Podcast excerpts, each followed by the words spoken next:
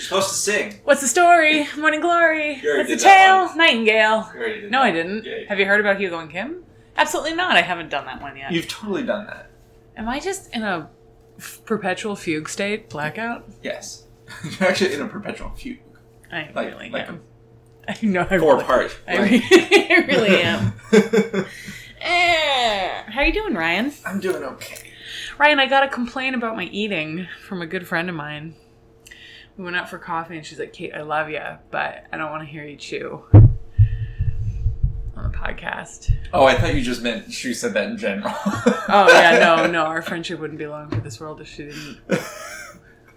I just think it's time for you to stop eating, like, period. Let's Sure. just see what happens. No. Um, but I recommend to listeners that don't like the sound of chewing. In general, for the podcast, you can fast forward about 10 minutes in, and I'm usually done with whatever snack. Although there is no snack today, much to the chagrin. I did have a ham and cheese croissant this morning, and I You bitch. thought of you the whole Did you? time. Wasn't it magnificent? It was. It was a work It of was. art. Thank you, Iggy's. Hashtag Iggy's Cambridge. I don't know if it's really. It is. It is. It's absolutely Iggy's. Sure. That's what you think they make it over there? No. No, they but get I it didn't from think it was Iggy's. Iggy's. I thought it was from Forge. I'll fight you. I think it's from. Forge. It's from Iggy's. It's but from I'll- Forge. Okay. Iggy's it is. It's from Forge. We'll just agree. It's from Iggy's. It's from Forge. it's a fun game. The winner has to buy the other one a ham and cheese croissant. from Forge. Oh my god! I bet Forge has lovely ham and cheese croissants. well, I That's know because it's ate. the ham and it's the same one that I Is usually Forge get. a bakery? Yes. That serves that the same owners as Diesel and um, Iggy serves a lot of the coffee shops around. yeah, Too, except so- but it's the same goods that Forge Bakery. I'm gonna look it up. I learned. Um, so there was this time as a child where I was in that special room for kids with learning disabilities. oh, me too. really? yes. And um. Oh, Oh god. wedding ring pinched me. I'm so sorry.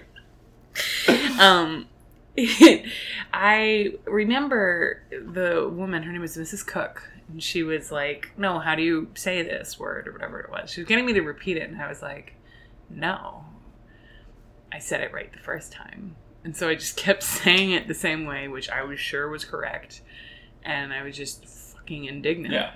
And I realized I have a really strong indignant streak of like I got in a fight with a coworker earlier today about whether or not something was black or navy. And I was like, I don't care how much blue is in it, it reads black. I don't want to fucking fight. I'm right. It's over. And I have to say, you've lost your filter of late. what do you mean? Whatever do you mean, Ryan? It's been worse. Oh, it's been far worse. What are you talking about? Just even- Reference, cite even- precedent. even at the even at the ballet on Saturday, I could tell. Like when we went out to dinner beforehand, I was like, "Oh, she just gives no no fucks now. This is what this is going to be like." oh man. Can we finally talk about the reason that you've lost your filter? I've lost my filter and I need to snack at the beginning of um, podcasts often because I'm currently uh, growing a person inside of my body, which is uh, exciting and was something we were trying to do, but something I've been weird about talking about. I don't talk about it in class or. Mhm. Um, or really to anybody, to be honest. So it's really sort of interesting that I'm Yeah. talking about it on the podcast. But I, you know, I, I kind of wanted to talk about it in this context because I think it's actually interesting um, how to navigate uh, being pregnant as a as a yoga teacher and like Mhm. how we choose to perform mm-hmm. pregnancy. Um, you know, as as women, I think it's uh, really complicated and it's full of minefields. And there's just like a lot of douchebaggery around it, and I, I've just been trying to be thoughtful Mm-hmm. about it because, first of all, it didn't come super easy Yeah. For us, it was not like a. It's not like yeah, no, no. Like, and I had plenty of those, like in my early twenties. But then, you know, when you Yeah. when you want to, it's not always um super easy. And but I know it's, it's not as hard as it is for for some women. You know, it's like Yeah. they're. I am not unaware of the fact that it, like I am lucky, and, and for those that want it, um, and it happens, it's a privilege. Yeah. Just like when you know, and so I, I think about that uh, in the classroom setting, you know, because I have plenty of women that come into my classroom that are pregnant, and I have women that are trying to get pregnant, or women that have, are struggling with infertility, and Yeah. my body changing. You know, that's that can that can bring up stuff for people, just like it. And and I don't say that in, in order to like hide hmm but just to acknowledge like we, we i mean we had talked about this earlier with like when you get married Yeah. you know it just whatever is going on in Yeah. anybody's life that's standing in front of a classroom brings up emotions for people i, I know um it just it just does and also i have a really you know a lot of people that are listening have no idea physically what i look like i'm i'm Yeah. I'm very tall and I have a long torso and I gain weight in my belly first. So I have been a real big girl historically and I've been smaller and big again and so i- it's going to be a while like I'm I'm roughly 20 weeks now, but it's going to be a while before I'm like undeniably pregnant. So I was like, why don't I ride this pony out as long as I can? It'll be like while the kid is emerging. And you'll be like, oh, she's and like there's our all of the markers that would usually tip people off are like you don't drink an so it's not like No. No. there Can't was talk about that. because that's usually how I. That's usually the first thing that I notice is the like social setting. Someone's like, "Oh no, I'll be fine." I'm like, You're like, the fuck you will. Be fine. What's that? What's that? yeah. I feel like that's how. That was how I knew the, the first time Rachel was pregnant because there Uh, was some function and I was like, "Wait a tick." Hold- hold up. we did not share a cocktail moment together. That's curious. oh, that's interesting. yeah, yeah. Yeah. I think I, I had somebody notice because I didn't, I hadn't been taking their class. Hmm. And um, Caitlin, had, Caitlin, uh, you know, it was for me, and, and I'll get into this a little bit because I, it's something that I've been sort of excited to talk about, like the challenges of this this little this little bit. But Caitlin is another. Uh, she, she was on the show. She's You can scroll She's back lovely, in the yeah. And she came up to me the other day and was like, So, how is everything? And I was like, You know. And she's like, Yeah, that's right. I fucking know. She's like, I knew months ago. Why haven't you told me? You know? And, um, she's like, I, I figured it out one day. I just sensed it. And, you know, like a lot of yogi teachers, they just know. Yeah. You know, you just, they're tapped in. They get a sense of a shift of some sort. And she did. But she also noticed because I wasn't, I, I, I always take her Saturday class. And I Yeah, yeah. just, I couldn't, like, my practice has changed so, so much so quickly.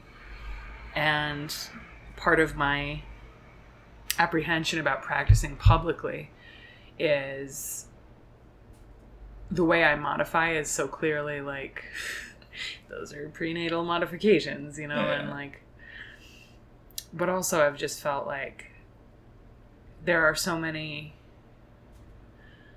yoga teachers that go through pregnancy and their bodies look a certain way. They look very thin. Everything looks the same except their belly. You Yeah. know, and that is not me at all. Like it's just not gonna be me. Um, and they're applauded for it yeah. like I hear my my students saying to them, "Oh my God, you look wonderful. You're you haven't gained a, a pound. You're just all belly, you know." Or I can't believe you're so active, or I can't believe that you know. And it's just like these these kind of messages that are just unrelenting that I have listened to over the years as my friends have Yeah. you know, and I'm not going to be the recipient of those kind of, of comments, and I'm okay with that. But there's also like a part of me that doesn't want to necessarily. Um, I just don't want to have a conversation, like one on one with people about what my body Yeah. is doing or looks like during a practice or any of that. You know, it's just a. It's just fucking weird. People are so weird about what's okay hmm in their mind and what they applaud. I don't know. It's complicated, but I think it's really complicated the way, uh, you know, to be on in front of people in your body while it changes, in front of a group of, Yeah. in front of an audience. Especially if, um,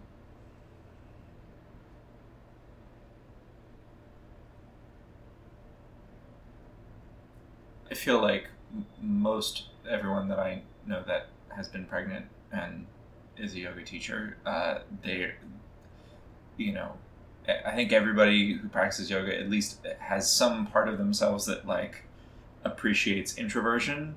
And most people that I, I have known who've been pregnant and while actively teaching yoga um, it's like that gets turned up a little bit. Like they kind of just want to like it's not like they're like putting themselves out there. Like there is which uh, makes sense to me uh, some instinct in people that i've talked to to be like no okay i'm just gonna like pull back Oh, that makes me bit. happy. There's like a retreating. Yeah.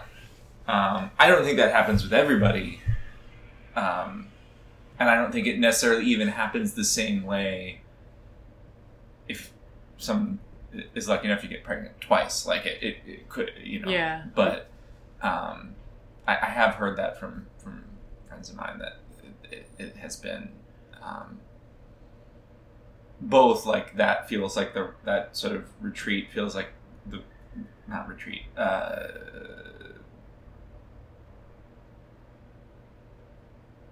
paying attention to what's going on inside because there's a lot going on inside feels like the right thing to do and sometimes that is like awkward if you're teaching 20 plus classes a Yeah. week and you have to like put out yourself when you're like oh i really just want to like go in a corner Yeah. and like settle um, That's really interesting. And, and I've really enjoyed for my friends that are yoga teachers that have had babies. Um, I've really enjoyed their how their teaching evolved during pregnancy and after.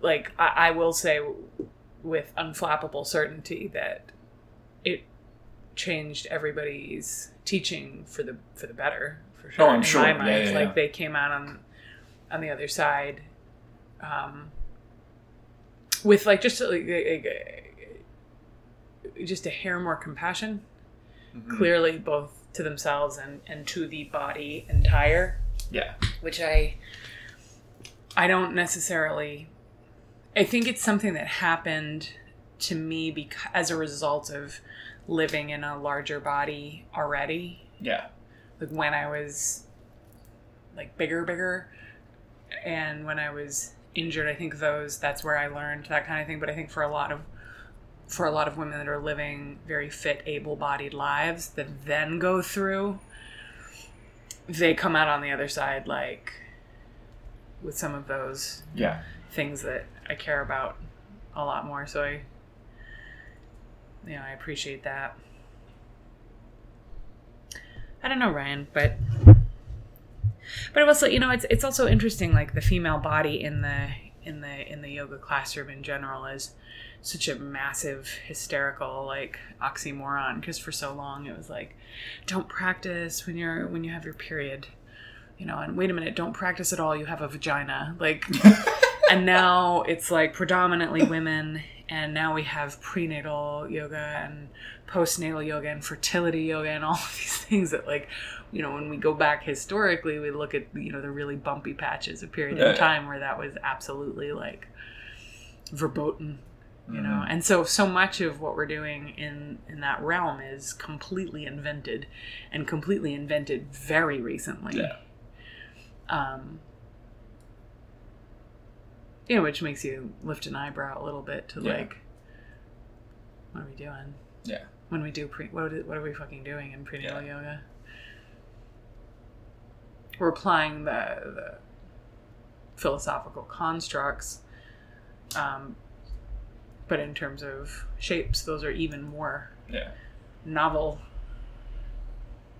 than the already Yeah. hyper novel vinyasa shapes. Yeah.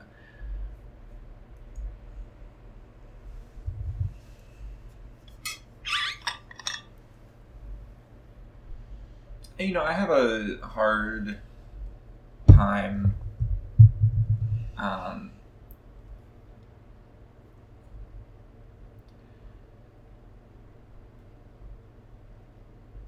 I feel like more and more when people when women come to class pregnant it's not that like they're new to yoga they've been practicing yoga for a while. So because i think that's really the dynamic that we're that is sort of missed in the whole equation is like okay like is is is the person engaging with yoga really probably for the first time in order to have an easier pregnancy or in order to connect with other women who are pregnant at the same time? Or is this just a in the case of like a dedicated prenatal class or is it just someone who practices yoga and they got pregnant and they want to keep practicing yoga. Um, and but i feel like more often than not what i see is this like and, and i can't necessarily ar- i can't like just flat out say that it's not true but this like fear that has not it is not self-induced. It's not like i'm afraid i'm going to hurt my baby. It's someone has told me i'm going to hurt my baby by practicing yoga but i still want to practice yoga. So um, i'm not going to do xyz and when they finish listing xyz i'm just like well, it's going to make it pretty hard not even to just take this yoga class but like to be a human moving in space. Like, like and and so i guess i'm curious to see because then i've also had people come in and tell me that their doctor basically said it would be pretty damn near impossible to do anything in a yoga class that would like cause any real harm. Like unless you had a traumatic fall out of something. Like if you're just like give me a little warrior one like that it would it would actually be pretty the the things that would I forget how uh, I, I forget who this was, but told me that her doctor was like the things that I wouldn't want you going want you to do are going to be stopped by the fact that you have a human in your belly. Like you just physically won't be able to turn in some ways. You Mhm. physically won't be able to bend in some ways, and it's it's not like you're doing anything major. But I've also heard people on the complete opposite end of the spectrum having like really specific things that you're allowed to do in this trimester and that trimester, and like and to me it just comes down to the the, the practitioner who I, whose doctor said like do whatever the hell you want i have to assume that part of that uh, Oh no! Everything's gonna be okay. You got paper towels in here? no of course not Oh, okay. I'll go get some. oh god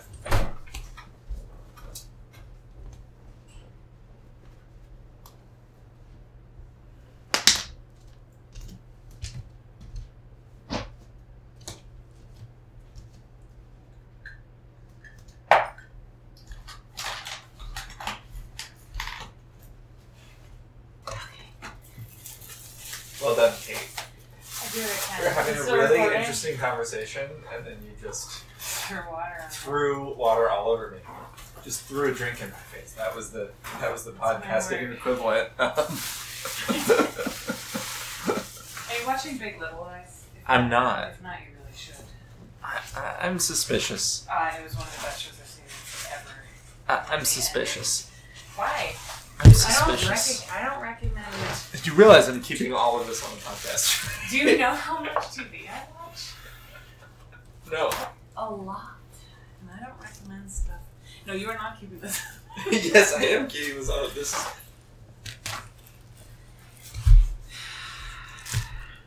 You're witnessing Ryan's. Oh, and then this will clean up whatever was in my drink. Go get it.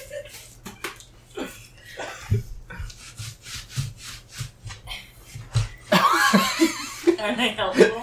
is this how you clean your apartment? I don't clean my apartment. You just throw paper towels at Nick and No, I say, live filth.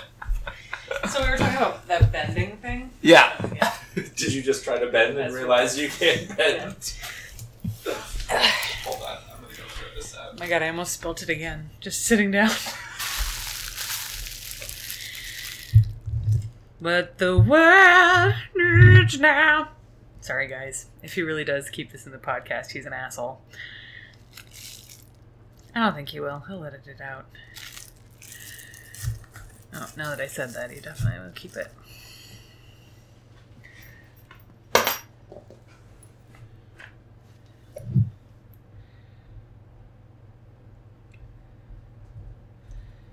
Okay. All right, what were you saying? You were saying something real good. I was just saying, I, I would have to think that a- most of the consideration is like how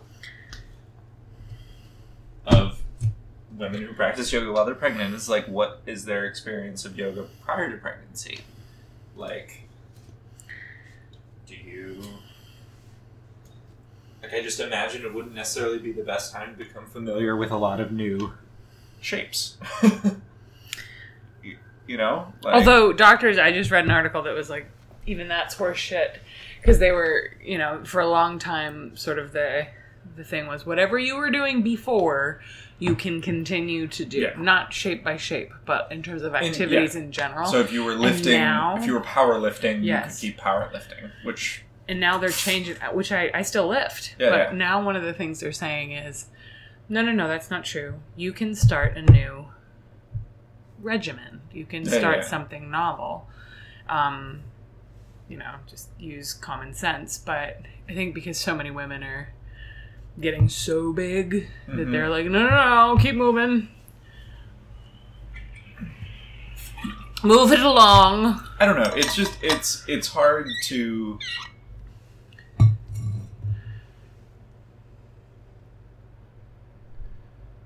Especially when when people are when when women are earlier on, and like and they'll ask me like, "Is this okay?" I'm like, "Well, does it feel okay?" Like, I, because I I just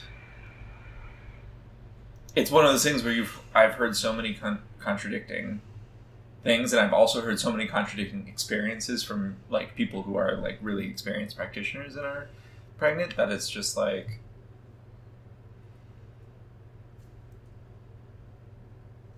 I mean, if they've got like their foot behind their head and like twisting to one side, and then like, should I? And then I might be like, eh, maybe step off the off the gas a little bit. But if they're just like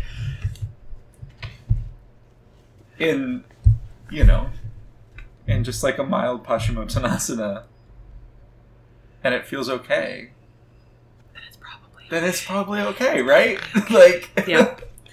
you know everything i know from you know i did the Open Births uh, teacher training which is an awesome with Bec Conant which even if you're not local to boston it's just a wonderful website and she's Yeah. got this interesting thing about referrals she's got a referrals page on the website so if you Mm. have questions and want to reach out to different Yeah. experts just really um, super super valuable resource and i did my train my prenatal teacher training with her and the thing I loved most about that training was every woman is different. Every pregnancy for every woman is different. Mhm. And, you know, here's some, the main things, you know, to keep an eye on are uh, the temperature in the room. Are you, Yeah, yeah, are you in a Bikram class and have you been practicing Bikram for a long time and does it feel okay when you go in? Do you feel winded? Yeah.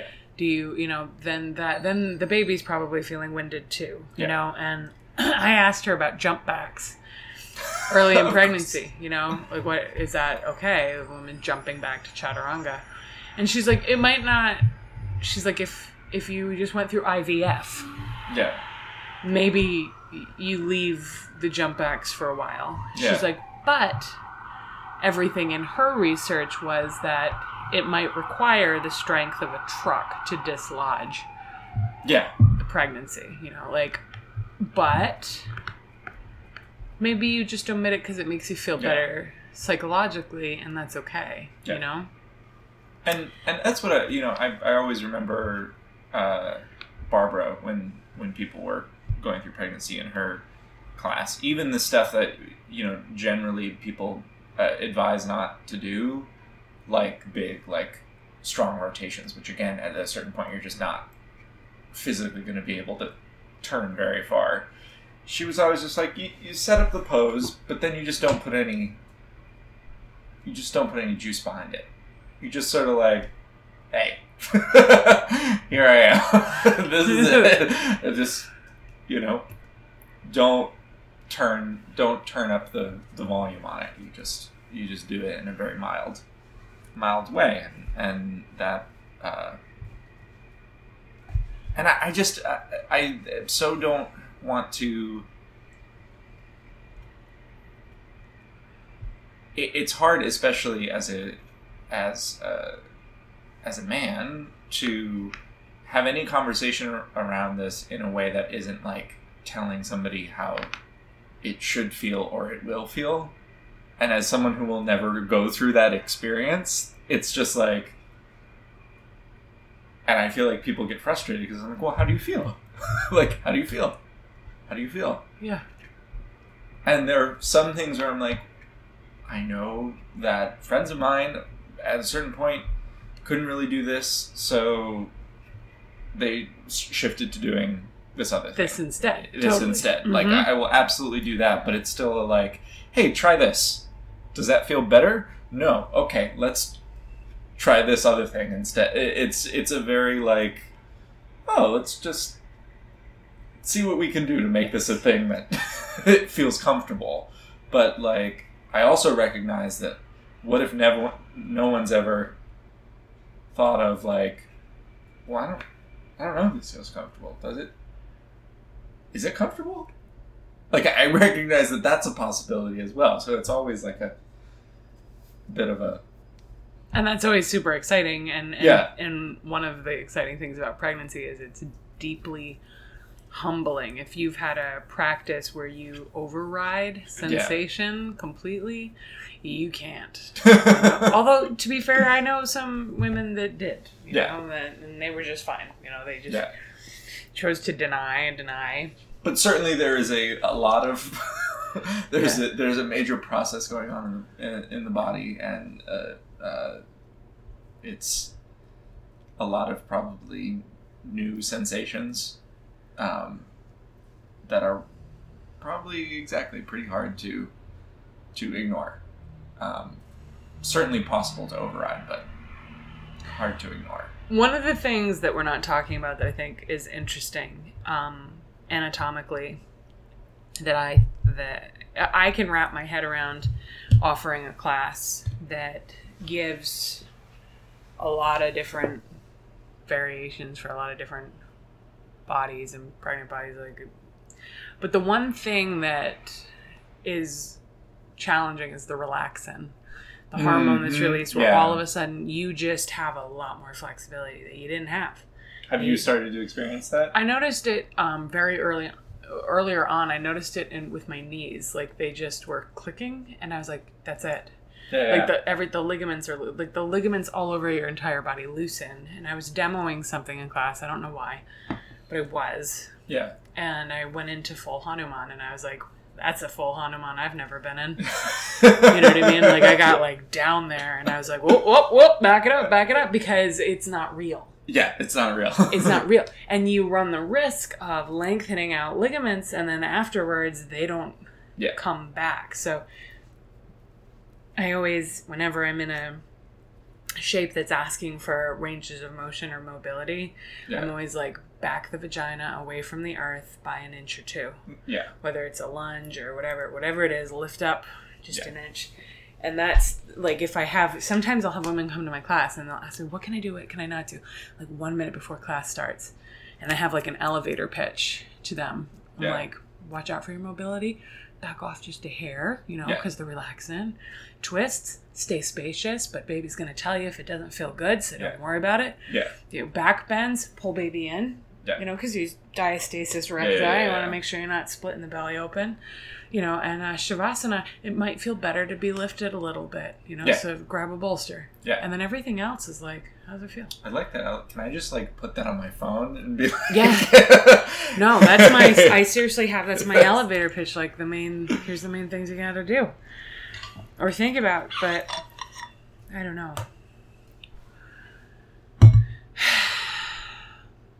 And a lot of those things too for for women who have been with fertility um, struggles. It's a lot of the same things. I hmm I, with the exception of pulling the belly in in a back bend, Yeah.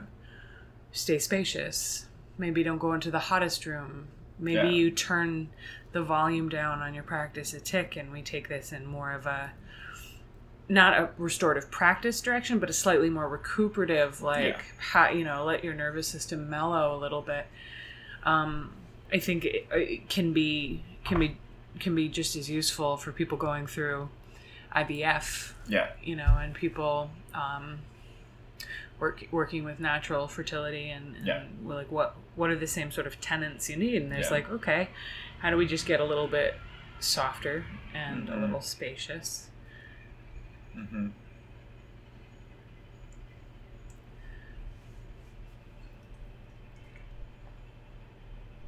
And I think like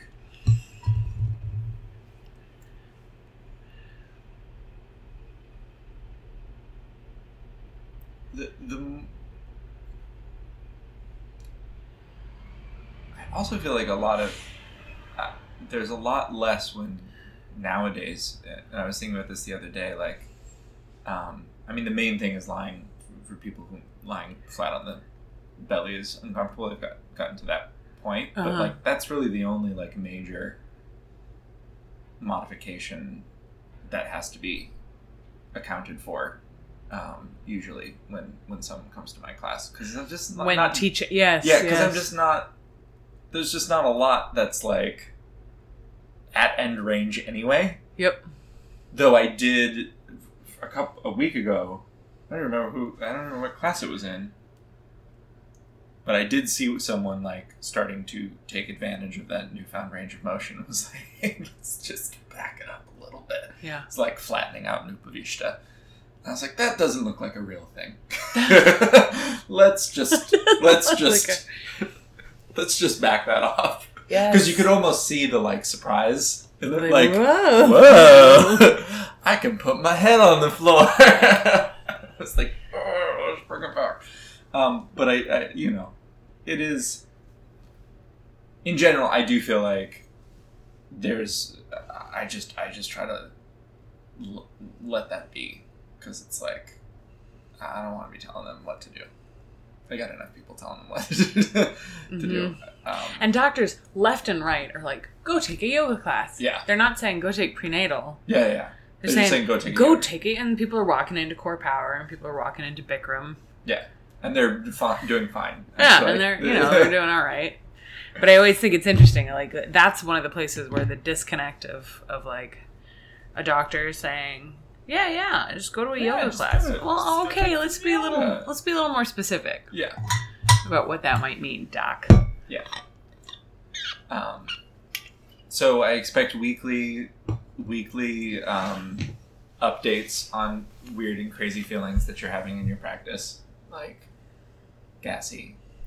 Oh, forward folds are the worst. I well, I also got um, hyperemesis, which is a condition that affects I don't know some some percentage of women that are pregnant, where you get really, really you get severe morning sickness, like Oh, you're, wow, you're okay. puking all the time, and that was one of the main reasons that going to a public class was because you just never knew when you'd have to. I dry heave all Yeah, yeah. the fucking time. You know, and I don't want to. I'm not complaining about it. Certainly, it just certainly isn't like thing, Thing number one I want to do in is public. dry heave publicly. You know, I'm okay with it. I just don't know that you know the people next to me are gonna feel. Super enthralled with that. I can mask it as a cough though. When I know a good one's coming, I can like. I can like snarfle cough. Um, skills, skills. But I had to go in to get, you know, they have some different meds for it when it when it gets real bad. But I had to I had to fight my doc tooth and nail for it because again, he was like, "Well, you're not losing weight." And I was like, "Fuck you. That's not what I'm talking about. I'm talking about puking all the time. This is, this is a separate issue. I don't have a problem gaining weight. what is this?" You know, and and he was like, "Well, usually if it's..." And I was like, "Look, I don't want to I'm not going to fight you on this. I'm a big girl, but I'm also puking all the time. You do the math. I don't understand it either, but give me the damn drug. and at one point, I was like, and I told him, I was like, it's also like my physical activity is reduced a little bit. You know, it's, uh, and he's like, well, you know, most Americans think that the yoga that they're doing burns more calories than it does. So he starts down that road with me.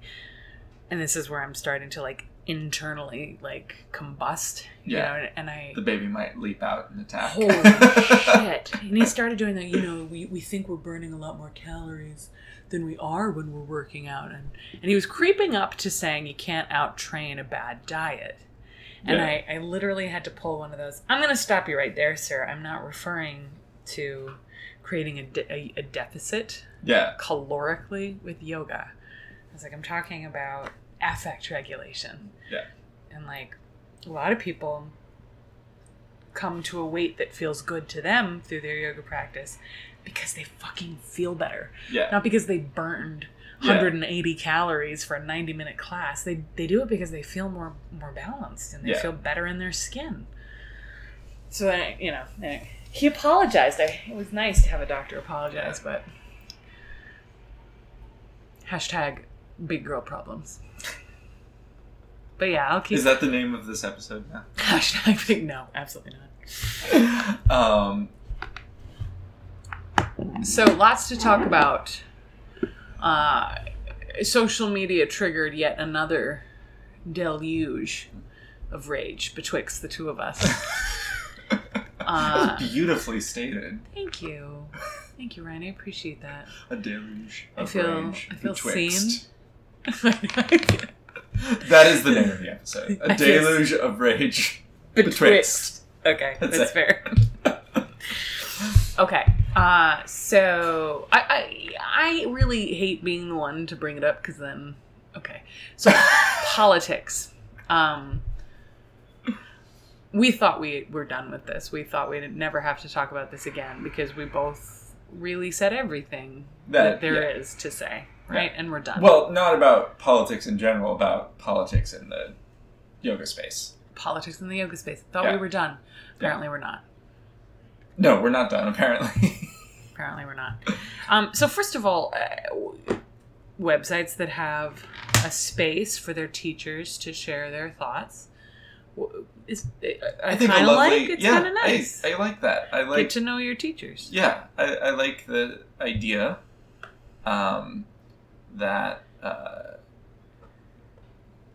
you know I do this sometimes just in in terms of like, having other teachers write the like intro to the monthly newsletter, like you know, especially if they've got like a big event coming up or something like that. I think it's nice to do, but um, they've come across a number of things lately uh, that have uh, pointed to the trope of well, um, we shouldn't. Uh, the either it's either like the yoga space is should be a safe space where we don't talk about politics. There's like an escapism um, Mm-hmm. lens It's to it. neuter. Yeah, somehow. it- it- like it should be some like grand neutral space.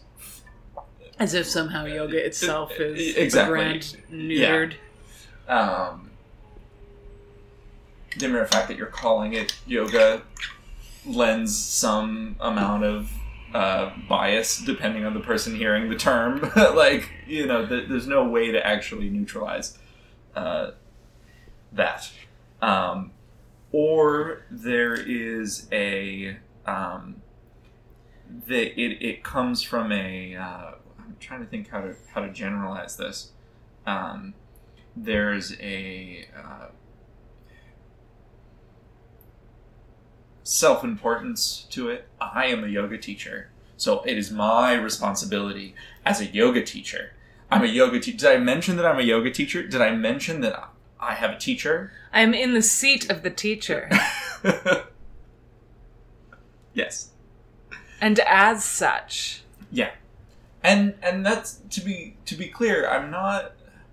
You know, there was a um, there was a. This is an aside, um, but uh, there was like a little Facebook live thing that went out at the um, Toronto Yoga Conference, and I I couldn't really tell. I I, I uh, assumed from context that each of the panelists had pre- prior to the Q and A given like a solo talk, uh, but all that I could find online was the like Q and A portion, um, and uh, in the midst of it, Michael Stone, who's a teacher up in Canada, who I um, love his writing, and, and he's a a Shanki and a, also a um, Buddhist practitioner, uh, made like a really interesting point, and it was almost offhand in the in the conversation about how in the asana space there is this wonderful room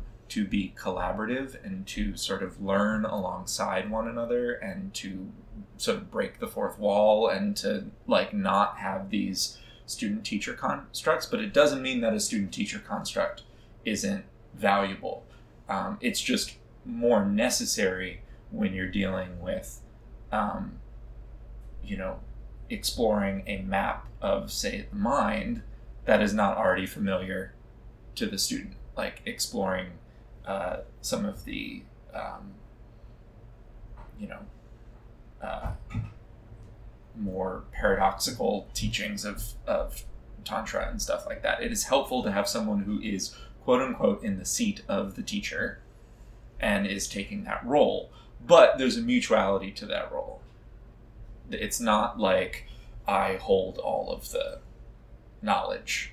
It's just that you're working with things that are a little bit more subtle and that can really um, uh, bring up some psychological stuff um, that's a little bit harder to address than like oh do you see the way that you're moving your arm like that? I think what if you tried to do it this way? Does that what do you feel when you do that? Like it's it's different it's just a different thing. Um, so i'm not saying in this that like there isn't a responsibility to sitting in that teacher's seat because there absolutely is. It's just that um, it uh, can shift. It can be simultaneously this very collaborative and collective space where you're a human and I'm a human and I'm experiencing yoga and practicing yoga and you're experiencing yoga and practicing yoga and you're getting the New York Times updates on your phone and I'm getting the New York Times updates on my phone and there's no way to divorce my yoga for me from the fact that I'm getting these New York Times updates on my phone about, you know, what executive order was signed today. Like there's just no way to no separate that even in the student teacher context, even if there's a, a, a like well established student teacher context. But the responsibility that this whole like air of we don't want to uh, add to the polarization and i guess I, I just to me there's a difference between getting up and in front of a yoga classroom where people are coming for any variety of reasons and um, essentially preaching, which we seem to be fine to do when we're talking about vegetarianism, but not when we're talking like when not when people are talking about politics, right? Like there are things that you're allowed to preach about, and others that you're supposed you're just not, um, which is funny to me. Um, and uh, I'm rambling. Help me. Direct me back. No, that's really that's really interesting. You can what you can preach about. Yeah. Oh, so and just being in front of people as someone who is dedicated to practicing yoga and has some manner of skills in communicating teaching people skills or just guiding an experience that you know where the people in the room may have any number of levels of interest or commitment to this experience. It might just be that they came into town and like you know it'd be fun to do? You know let's take a yoga class. I've never done that before. Let me look Let's and see what's there you know like it could be that or it could be someone who just comes to class every week like clockwork and they're really like hungry for more information um, and in that space of varying levels of i think it is our responsibility to be um, human and not put ourselves up on a pedestal. And by saying that um, or implying subtly that your yoga practice allows you to be neutral somehow is a luxury that we just don't have anymore. And if you think we do, full of shit. Yep. It, And I've also, served- the implication that you can somehow uh, explicitly or implicitly communicate. You know, the the blog I read that Mhm. That some of this is referencing is, you know, choosing not to in any way be political, either explicitly or implicitly. And it's like the second you walk into the room, you're political. Like Yeah, yeah. the personal is political. You walk in, and the body you walk in with the privileges that that particular body affords, whatever they are or lack Mhm. thereof. Like there's, it's inescapable. It's in the fabric of Mhm. the very nature of somebody handing you money Yeah. you know to to walk into a room and tell them what to do with their body it's fucking political Yep.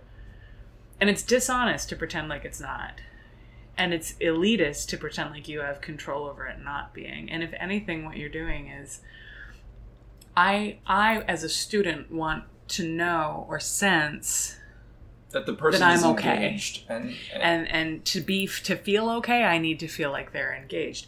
Do i want them to tell me every opinion they have about what's going on? need no absolutely not.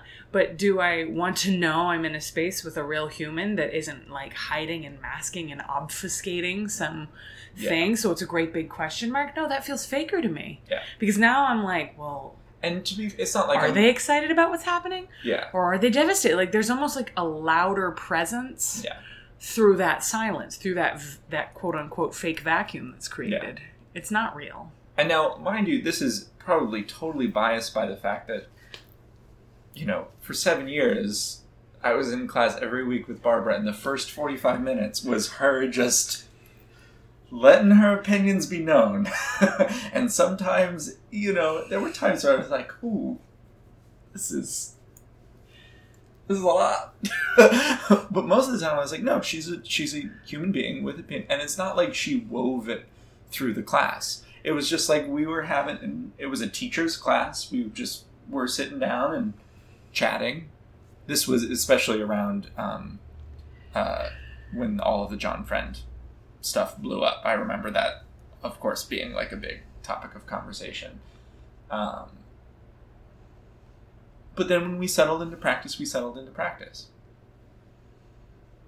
And we weren't whereas I've totally and I I'm glad that I came up that I thought of this. I've totally been in classes where like you know peace, love and happiness and and we're somehow that's related to doing a bunch of sun A's and sun B's and we're going through and then we get into pigeon towards the end of class and then and then you know every time you eat a piece of chicken you're slaughtering a like it's just it's so and it's it would absolutely probably be the same person who would be like oh well we can't talk about donald trump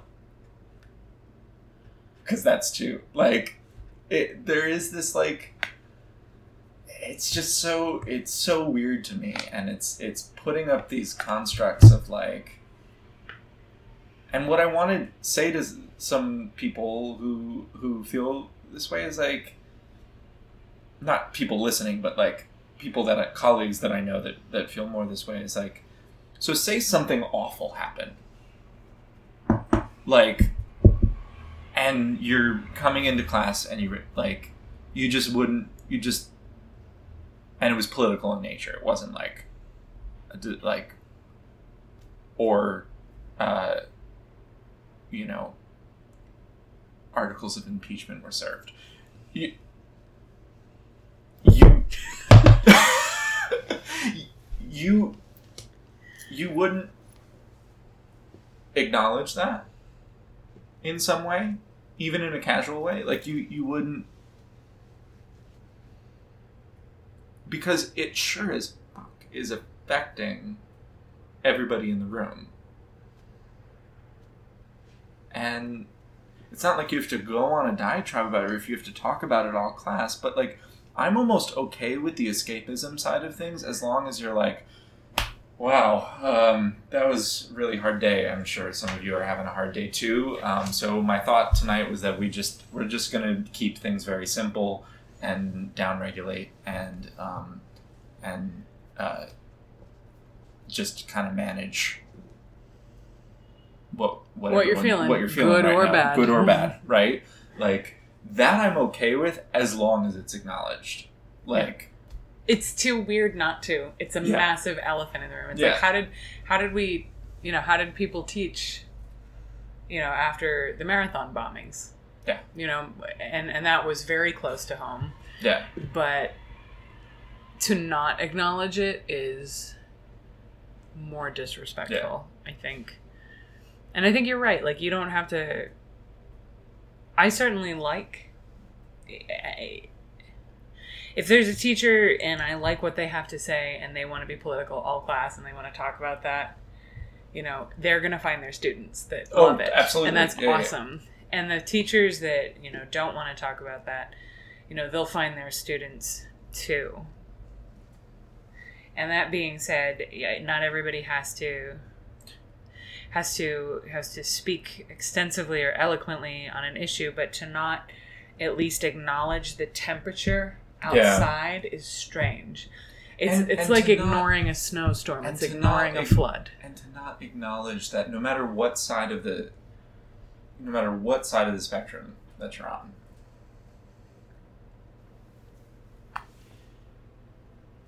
that to not acknowledge that you feel a sense of being like sick about some of the stuff that's going on to like every time you like see a new you know regulation being peeled back to be every time you see a new to i mean not that you have to acknowledge it specifically but like even just to be like have the honesty to say you know as you know i go around the room and introduce like have everyone introduce themselves and talk about how their day has been and i i'll often be like yeah you know i i made the mistake of like checking the news before I came down here, and I'm feeling a little like down about things. Like that's just that's where I'm at as a teacher. Like, and I that is an act of. I- don't even know that I like the word transparency. That that's getting a little overused in my book. It's just an act of like taking yourself down off of the pedestal as much as you can. One of the arguments made in this thing was I wouldn't want to know my therapist's personal political views. And when I read that, I was like, I absolutely Why not? I know. I, I would. I would not. I insist on knowing. I would not set. Uh, if I sensed that someone was like a right wing. Like first of all, I don't really think that many. Th- I mean, maybe I'm wrong. No, they don't tend to flock they don't to the tend field. to flock to. um, but like, if I got the sense that someone that I was seeing for any form of Doctors, therapy, even. doc- yeah. I would, I would hesitate. My antenna's up. I, I want to know where people are. Yeah. You know? And I, I, especially a therapist. Like, it was Yeah. the worst analogy she could have possibly chosen. Yeah, yeah, Like, uh, maybe my dentist. I, yeah. Like I, Maybe, you know, yeah, but like. I, I could. the person I'm supposed to have a relational exchange with, Yeah. you bet your fucking ass I want to know because how else are you supposed to Build trust. Build trust, you know. And there is specific forms of therapy that you you just you know therapists sort of disclose more about themselves or less about themselves Yes. depending on the mode that they're working within. But like to not at least sense you're in home Yes. territory is especially as anybody who holds as part of their identity any marginalized group. Like you just have to know. You have to know that that's why every time like you go on the therapy websites and people explicitly say like lgbt yes. friend like yes. Lgbt issues or gender issues or you know like PTSD and trauma. Ex- exactly yeah, yeah. because people need to know that they're walking into a safe space and um, i would rather be um, uh, and safe doesn't mean neutral it doesn't But the fact that she said that to me was such a position of, of privilege for Yeah. her to even say that. Like, I don't Yeah. want to know what my therapist, because you don't have to know.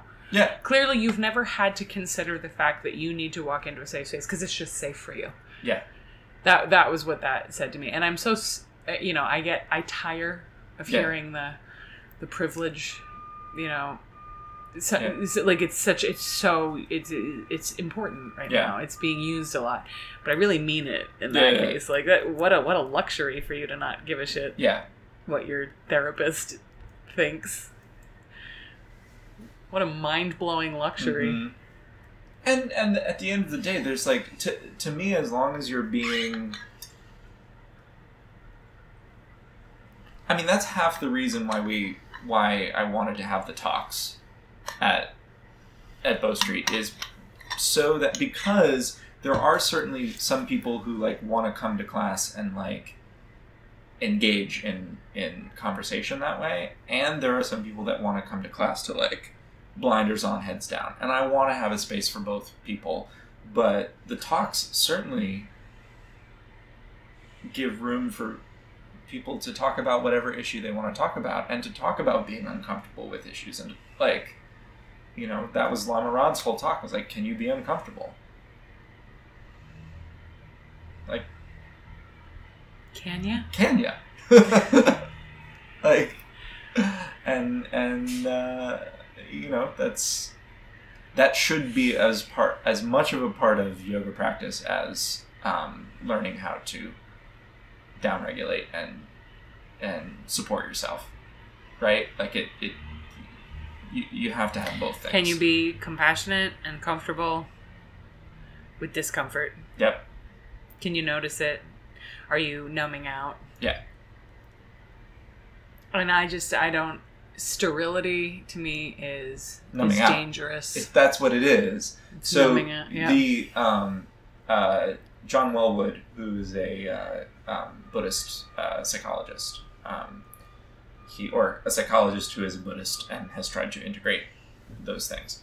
Um, he uh, I forget what book it was originally in, but um, one of the things that I love uh, is that he takes the um, uh, attachment, aversion, and ignorance, and um, the three poisons, and instead of um, uh, essentially, instead of using those forms of the word, he much prefers it uh, to use gerunds.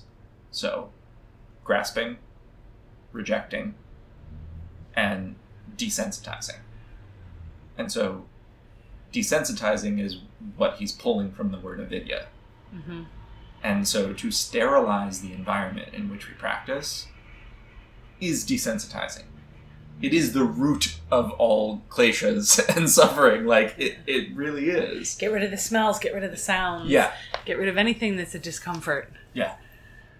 And it's just you. You'll drive yourself crazy then. I mean, you'll drive yourself crazy anyway, but like that's a pretty quick way. Also, what hubris to think we can. Yeah.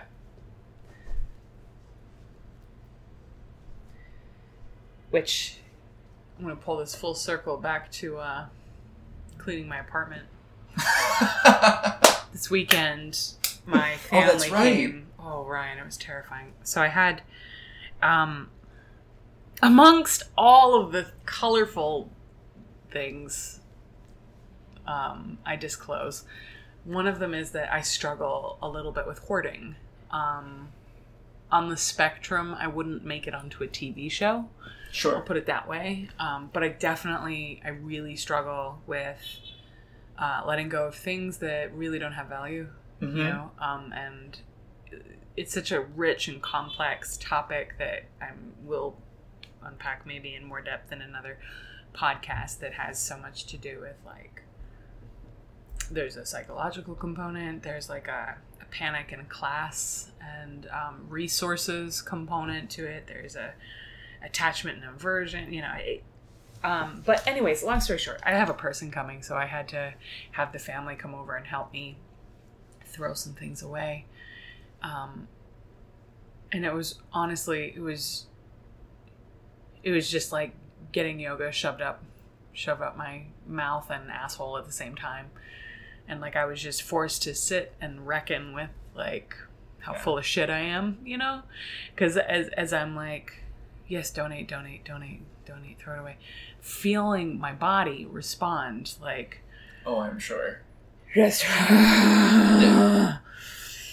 and um and i was like but this is it. This is it. If i if i can talk a good game about alcohol and letting you Yeah. know letting that relationship shift and evolve and and get healthier like i have to do the same with with my space and it's so easy for like i this is another thing like you don't hear a lot of yogis talking about hoarding because yogis are so stereotypically clean and pristine and they don't have much stuff and like i just Except feel with- like except with books. There's a usually. I mean, for me, there's like a, a book hoarding. I mean, this That- is not even like. This is just the stuff that I reference normally up on the shelf, but like, yeah but if you ask me to go through and like, okay, well, what do you, what could you get rid of? I'd be like, well, none of it, you know. Um, so books are is- books are their own weird Yeah, classification yeah. because I, I my house is is full of them it's just Yeah. But yes, you're right. That is not this not the typical. So it's like this one other thing where I'm like, God, I don't belong in this community. Look at this other Yeah. thing that is so un, you know, so profoundly un-yogic, you know, that I have. But I have to use what skills I have from yoga to abide, you know, trying Yeah. to get better and trying to make space so that I don't get arrested when I bring a freaking infant into the apartment. Yeah. And we're working on that. But um Was Nick helpful or did he? Nick was great. Okay. Nick was great. He stayed, and um, at one point they made him go through his DVD collection because it's like all of it's on Netflix. What are you doing? And he's like, "But it's a great movie." And it's like, okay, and it's not going anywhere. Just this copy is going in the garbage, you know, or being I donated or whatever. Should have come over and rated. Why? You don't need it. It's I on know. Netflix. Except shit on Netflix goes away all the time. That's true, but it's always available on the internet somewhere. If you want it bad enough, you can get it That's true. But then you know, but then I wrestle with the whole Marie Kondo. Does it spark joy? And I think you rich cunt.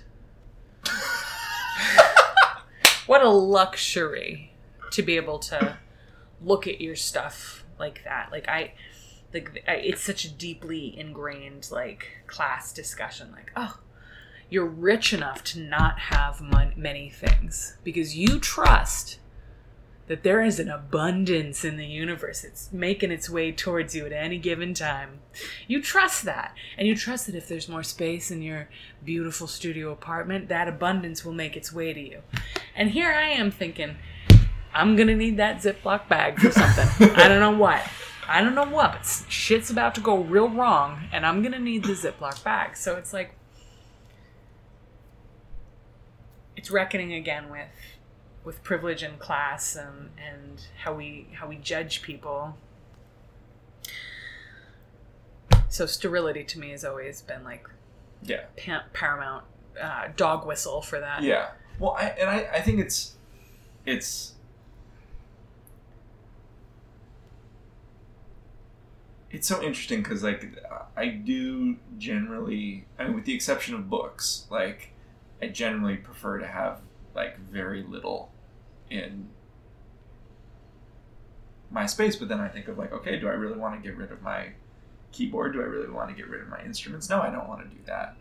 Um, uh, Do you play any of them anymore? occasionally? Um, Yeah, I have a euphonium in my apartment. I haven't like I'm not playing the euphonium. Why is it there? Euphoniums are freaking big. yeah, yeah. Anyways, go on. but there is like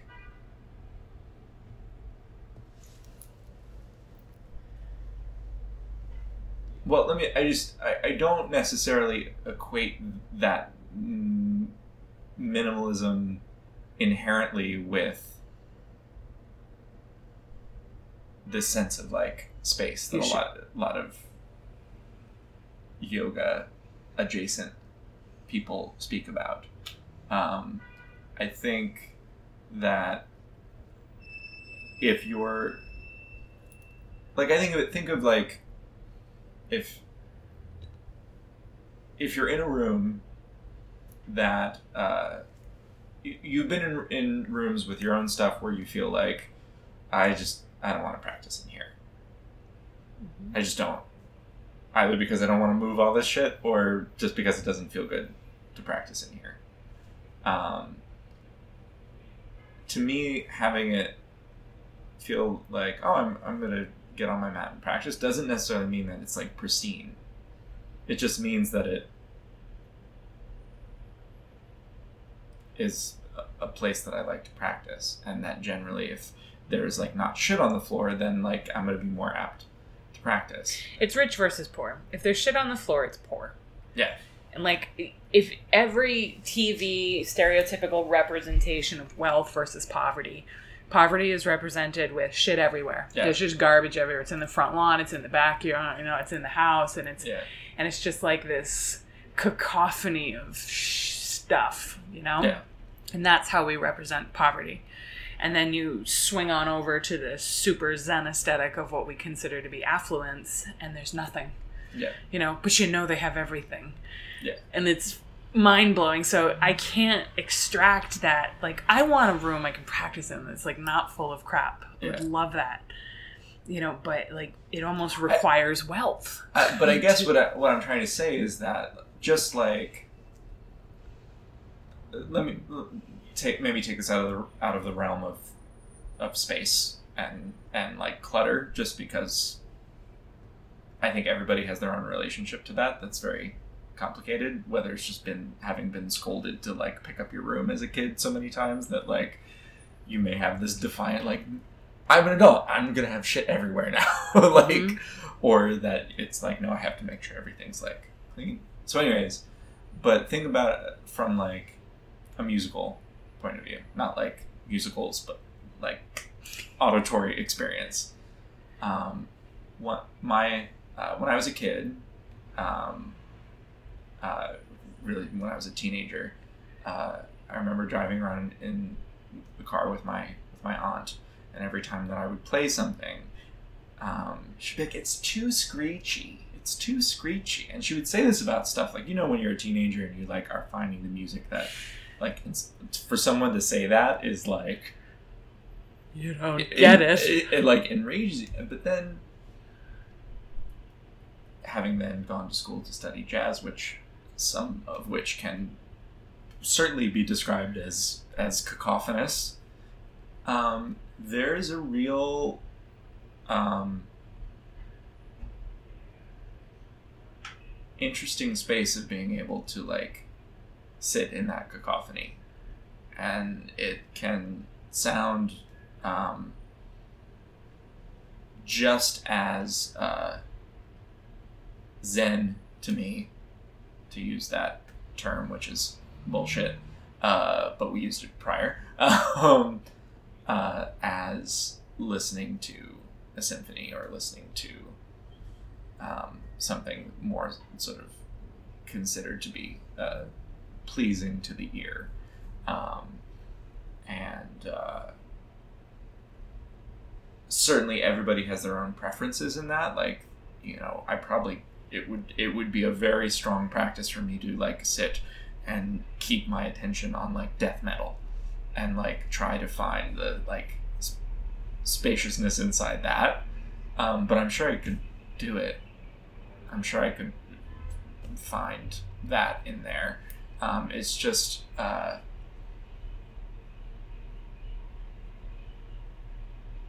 I think from the most kind of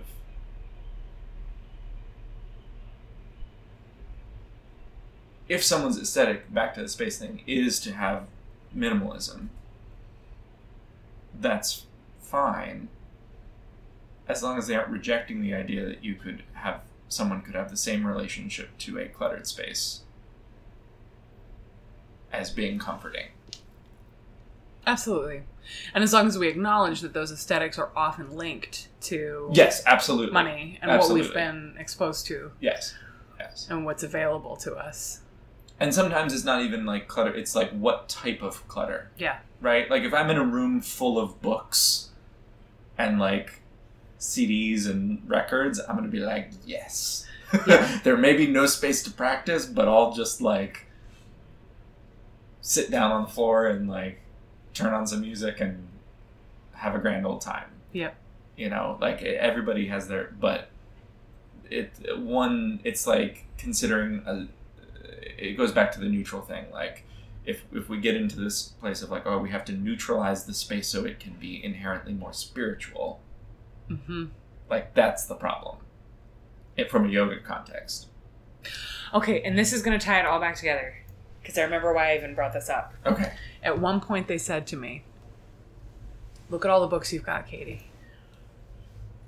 You've got to have some room for the baby to have her own books. And I was like, And that means getting rid of mine? No, absolutely not. No, no, no, no, no. My, my gift to my unborn daughter is going to be not relinquishing my identity. Does that make sense? Like, yes yeah, yeah it was yeah. like they wanted me to purge all of my journals and my writing and a bunch of my books. They wanted me to keep some of them. They weren't being Yeah, like that. I'm being a little hyperbolic. But even this suggestion that the first thing to go to make space for baby was a piece of my intellectual identity, and I was like, oh no no no no time out time out.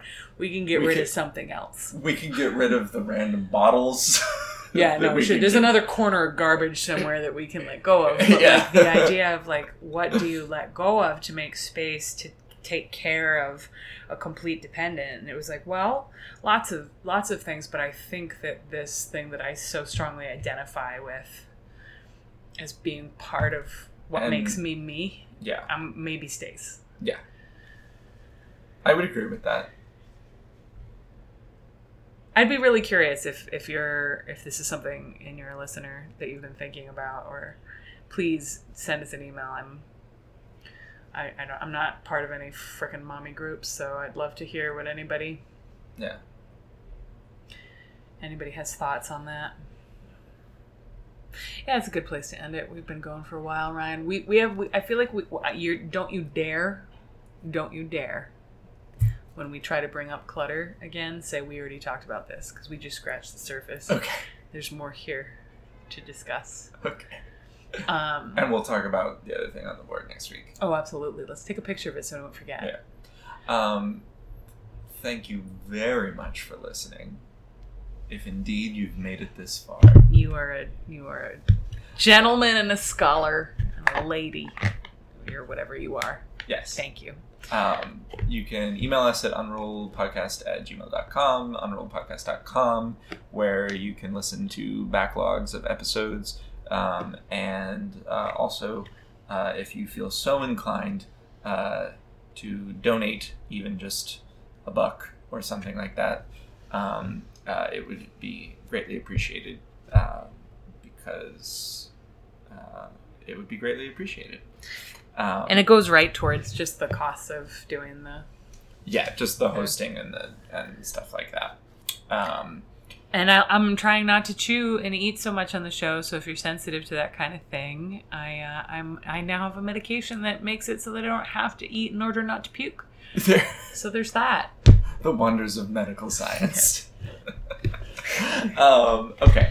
Uh, have a wonderful, um, I, well, evening, day, Whatever. morning. Um, and please send us thoughts, uh, opinions. We love hearing from you. Um, Okay, let's shut it down. let's shut it down. Bye. Bye.